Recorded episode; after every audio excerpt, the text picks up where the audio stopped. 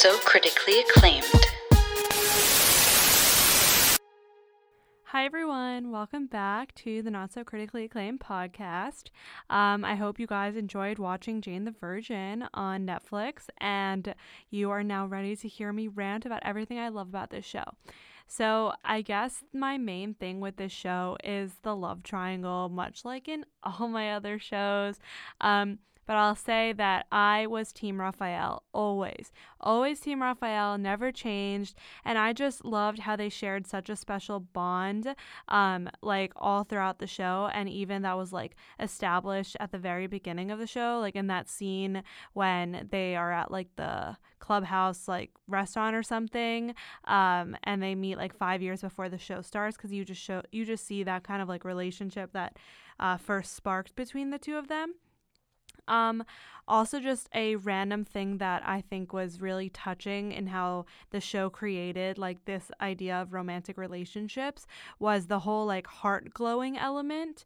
Um, I just thought that was super cute and never before done, and it kind of added this extra like layer of the emotion and like the connection between individuals and the relationships as opposed to just like seeing people's um like their faces when things were happening and like hearing what the narrator said it just like added something extra especially because it gave us like I know I got like super excited when I would see it happening, especially like between characters who, let's say, never were explored or hadn't been explored in a while, such as like when Jane was dancing with Rafael at her parents' wedding and she, you see the heart glow, be like, oh my God, they're reopening this maybe. Um, or the scene when they're in front of the like uh, sink in Jane's house and they're like cleaning the dishes and then like both Rafael and Jane feel at the same time and then they kiss and like they, that like kind of sparks them getting back together. And that's like, I think, one of my favorite scenes from the whole series. Um, but I just, I love their relationship from beginning to end. I think that they really just made a lot of sense together, um, especially because, like, obviously they were put in this extraordinary, never before happened situation of the artificially inseminated um, component, and they kind of like had to deal with it. And I think that was like another element, this idea of like fate versus free will in the show and like they were always like destined to come back to one another um which i think is what the show like just kept pointing back to us for um i also think like okay i know there were a lot of people that were team michael throughout this show and i was not one of those people just because like i think rafael and jane had a much more like passion and excitement and uh, yeah, there it was a lot more like um, tra- not traumatic, but like there were a lot more conflicts and issues in their relationship dynamic, which is I think why it made for better TV and why I wanted them to be together. Um, but like I think what happened is then like her having to choose, like when she chose Michael the first time, and then they get or the second time, I guess. Yeah, I think there was like a total of three times because it's always like the first season when she picks, she is with Michael and then she breaks up with Michael and be and is with Rafael. And then the second time is when they kind of get, she breaks up with Rafael and gets back together with Michael. They get engaged and then they're about to get married. And then obviously the third time is when Michael dies and then they end up back together. But I think an interesting scene and like story arc that really says a lot about Rafael and Jane's relationship was the wedding. So when Jane was getting married to Michael and like she's looking for something or going somewhere, um, Rafael bumps into her with uh, Mateo and she was like um, saying like she looks so happy whatever and then you see like the scene of Rafael like saying how he's truly in love with her and he should that she shouldn't marry Michael if she feels like even a tiny bit of that same feeling um, and it's the whole like that's what he wanted to say and then um, but then you see obviously like it like blurs back and goes be like no he didn't actually say that. Like this is what he said instead. Um, and it reminded me of obviously a scene from one tree hill in season five at lucas's wedding when peyton gets up and says like you can't love you can't marry lindsay because you have to marry like i love you the comet and everything. You broke my you broke um, or you fixed my car you fixed my heart like that whole thing but whatever. This isn't about one tree hill. Um, but then of course she sits down and then she's like that's what i should have said but instead um, rafael just like swallowed his own feelings and i think that says a lot more about his character and then ultimately their relationship. Um, and then like i said i'm just really glad that they ended up with Rafael because um I think that their love story was much more evident throughout the entire story of why it made more sense because they were soulmates and they had this whole thing of like destiny and fate tied with them, but also because they were friends. And I think season three did a really good job of that, where like it was the three years i think it was season three it was like the three years after michael died and now like jane you see it does flashbacks and you see like how Rafael was there for jane when she was like obviously mourning and then dealing with mateo and like everything in her life trying to get back together and writing her book and everything. And you just see how like Rafael was constantly there for her even if he wasn't like he wasn't getting anything out of it. Like he was just being selfless and being a friend and understanding that this that jane was someone he cared about and he was to not he didn't want her to be alone. So he was there for her. And then ultimately that led to the uh biggest like quote unquote reward, but like he shouldn't be rewarded because he was just being a friend and like you shouldn't have to get anything out of being a friend. But the fact that then they like get back together eventually, and then of course the showrunners go in and like just oh hey let's put Michael in there he's back he's alive. So I know that there that was like a major cliffhanger and was kind of random like he gets shot in that season finale I think or something, and then we're like oh my god because I think I had known that Michael died when I watched the show. Um, yeah, I feel like I knew this. So I was just like waiting because I think that's what happened was maybe I was really interested in the show. Like, or I wanted her to be with Rafael, but I knew she was with Michael or something. But then I think I might have found out that Michael had died. So then I was like, all right, I'm going to watch now because that means she's probably going to end up with Rafael. And so then, kind of like around season two or three, I was like, okay, when's he going to die? When's he going to die? So I just assumed, I guess, he would die when he got shot. But then the showrunners were like, no, we're going to make him okay, only to make him die like a few episodes later when you completely like least expect it. And so then I think for them to bring him back, like I think season four had the biggest was the biggest cliffhanger. You know, Rafael and Jane are in such a good place, and Jane goes to his apartment thinking that he's gonna propose, but lo and behold, it's Michael, but like, is it? So I was very much like reading all the conspiracies and the fan theories, being like, he can't be alive. Like, is it going to be a twin? Is it going to be like him with a different thing? Like, what's going to happen? And of course, they threw in the whole amnesia part of it. Um, but I think like that aspect of it was more like, oh, hey, let's just throw in another random thing, like a roadblock to prevent, um, to prevent like Jane and Rafael from being together in the end because like I think they all knew it was going to happen but they were just like de- delaying the inevitable as a way to, you know, keep with the theme of their show of having all these like twists and turns but also cuz they needed like to build time and or whatever to see how the show was run was going to end. I also always think this about shows like cuz I know certain like certain um people do this and certain people don't but like do the showrunners like have an idea of how the show is going to end? Um and then they just like fill in the pe- they but they just don't know how they're going to get there and they kind of fill in the pieces as they go? Or is it just like filling in the pieces as they go for everything? I mean like kind of like what we talked about with gossip girl how about how they kind of put chuck and blair together but they didn't know how that was going to play out. Um whereas like um a show that i will probably do even though it's critically acclaimed, so very much unlike this, but the show This Is Us, the showrunners have always said they know exactly how it ends. Um, and I think I know how it ends, but I'll leave that for another week's discussion. Um, but I always wonder if that, like, how that played into this show and this creation. But overall, I'm really glad that Rafael and Jane got together. And if they hadn't, I probably would have stopped watching, to be honest. Like, I had Michael not died or something, if like Rafael died, oof, I would have stopped watching. Um, but anyway, let's see. So things I didn't necessarily like about the show. I mainly like my least favorite season, I think is season three, just because that's when like Rafael went off the deep end and like he didn't shave his beard and he didn't cut his hair. So he was very like rugged. He wasn't like being his like slick, laid back, like uh guy who works in the hotel and like has his life together. But I think it was kind of like good retrospectively. Like he needed to have that to then like grow as a person and change as a person and then be there with Jane as she was dealing with like the loss of Michael. Um, but honestly, in that season, what I didn't like major part was when Tyler Posey came in. Like he played Adam, and he was just like this long time ago, like random love interest of Jane, and they kind of like just had a random relationship because obviously like he had she had a son and I don't know how much he was involved in that and he was kind of like going and coming and all that kind of stuff. So I didn't like that. Um, also just a small thing like when they recasted Mateo, I didn't like that because at first like they had the infant Mateo, which was fine, but then when he became like more of a toddler, 2 to 3 years old or something, I didn't really think necessarily about it, but I grew to love the like the character, the um, actor who played him. Like I thought he was super cute and super mushy and all that. And then they recasted him, and I didn't like that because I thought the other one was so much cuter.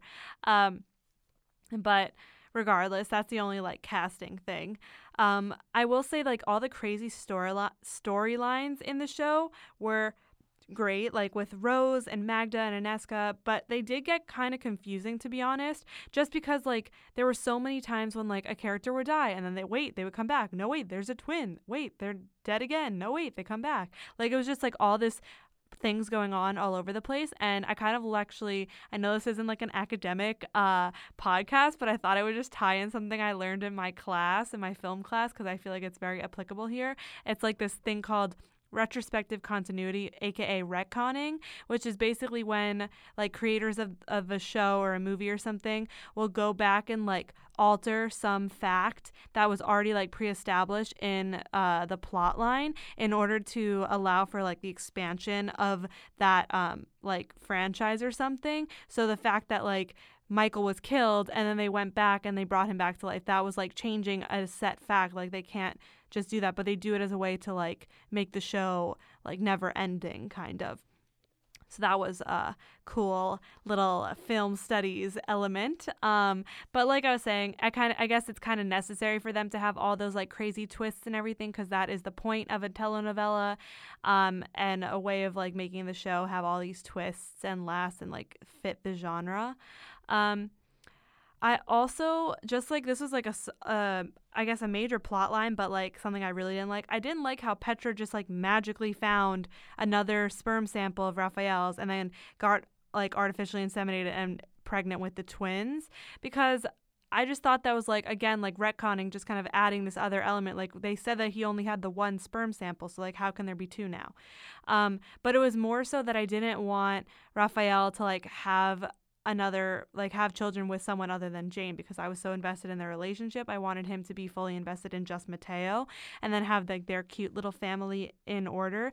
But I will say that um I guess it makes sense because like Petra grew so much as a character throughout the show that it was only fair to like give her the chance to become more involved in their family. Um, granted, like she her intentions of doing it was more to like keep Rafael and his money and his power and all that.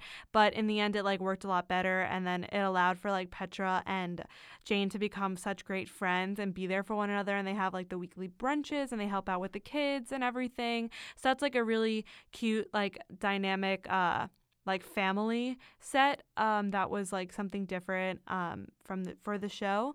Um, it was also interesting just to see like Petra's character become a mom because she's so not the type that would be a mom and be like having maternal instinct, which I guess they explored a little bit.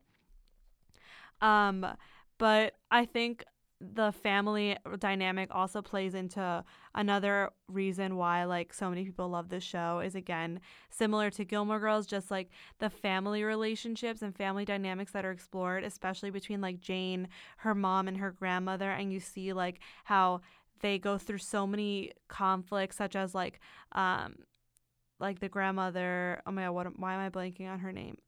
I mean it's Abuela but like something else I can't remember.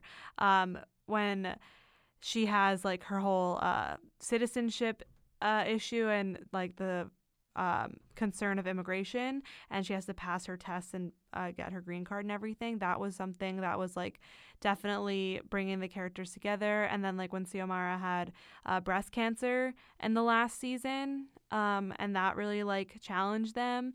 Um, so I think it was just very like tastefully done the way they showed all these different dynamics between the family um, relationship. So that was something that was really loved by a lot of people. Um, and then I guess I'll just talk about how the show ended. So overall, love the show. Like, there's not as much, there aren't as many things that I don't like about the show compared to others. Like, other shows have so many more issues, in my opinion. But honestly, the way it ended, I was a little surprised because I did like how I liked the clever ending because I love clever endings and whatnot about how like Rafael and Jane are sitting after their wedding. Love that it ended with their wedding, by the way, super cute. Um, how they're like sitting under a tree or something and they're talking about Jane's book and the book deal and how they're gonna then she's like they're gonna make it into a telenovela and it's kind of like that same like paying homage to the show, very similar to Gilmore Girls and how it ended in the year in the life with the creation of the Gilmore Girls book and then in Dawson Dawson's Creek, how it ended with the TV show about the um, the creek and their lives, and how it's very much like circling back to an element incorporated in the characters such as like the writing aspect because Jane is a writer and then kind of like summing up in the show and like tying it with a bow and being all like rewarding. And I also liked how of course it was revealed that the narrator is Mateo all grown up because that you just that's really tasteful and something like I totally like had forgotten about until I was like kind of remembering things for the show to talk about on the podcast. And honestly, like I think in the series finale when we were watching it, like I didn't really think about like who was going to be it because it wasn't like Gossip Girl where we're like it's this big secret that people are talking about like the narrator is just like outside of the show. Um and doesn't really like relate necessarily other than stringing things together. Um, so I think that was like very well done. But my overall like little issue is that I was expecting more for the finale. I thought just based on like the track record of the show and how many twists and turns there were, I thought that they would end with some like major twist that would honestly like make some fans a little bit upset but overall like we would understand because it just fits like the genre of it being a telenovela and fit the theme of the show. But um i don't know. So like i remember like i was watching the series finale and i was like when they it like said like they'll make it into a telenovela and then like the end. And i was like wait what? That's it? Like there's nothing else? Like i was expecting some like big like change, big um like reveal. I don't know, like just some I don't know. I have no ideas about what that would be. I was just expecting some big like I don't know, something big to happen that would like make people shocked. Um but aside, love the show. Also, like the cast is just they're amazing people. Um, I remember when they were filming the last season, and then when they were like wrapping certain characters, I would like I follow some of them on Instagram, so I would watch their Instagram stories, and it was just like. Um, super cute to see how close they are and like see them crying on set and during the last like table read it's like you can see they're all super emotional um but you can just see there's so much love between all the cast and crew and i think it's a really special show and i really miss it because maybe i'll just watch it again who knows i do that very well um, but anyway, that's it for talking about Jane the Virgin. Um, so I hope you guys enjoyed everything I had to say. Uh, let me know if there's something else you want me to talk about and reference the show. Also, hit me up if you want me to talk about a specific show. I do have like a list of some shows, but if there are ones that you say, then maybe that'll prop them up to the top of the list, or maybe a show I haven't seen, or if you have like show recommendations based on my interest in all the shows I've done up until now, because I'm always open to suggestions. I've been told that I need to watch you and I need to watch Veronica Mars, so don't tell me to watch those. Um, but otherwise, that's it for the Not So Critically Acclaimed podcast. If you're not already following me on Instagram, please do so so you can let me know. You can find out what shows I'm doing. Um, but otherwise, that's it. And thanks for listening. Bye.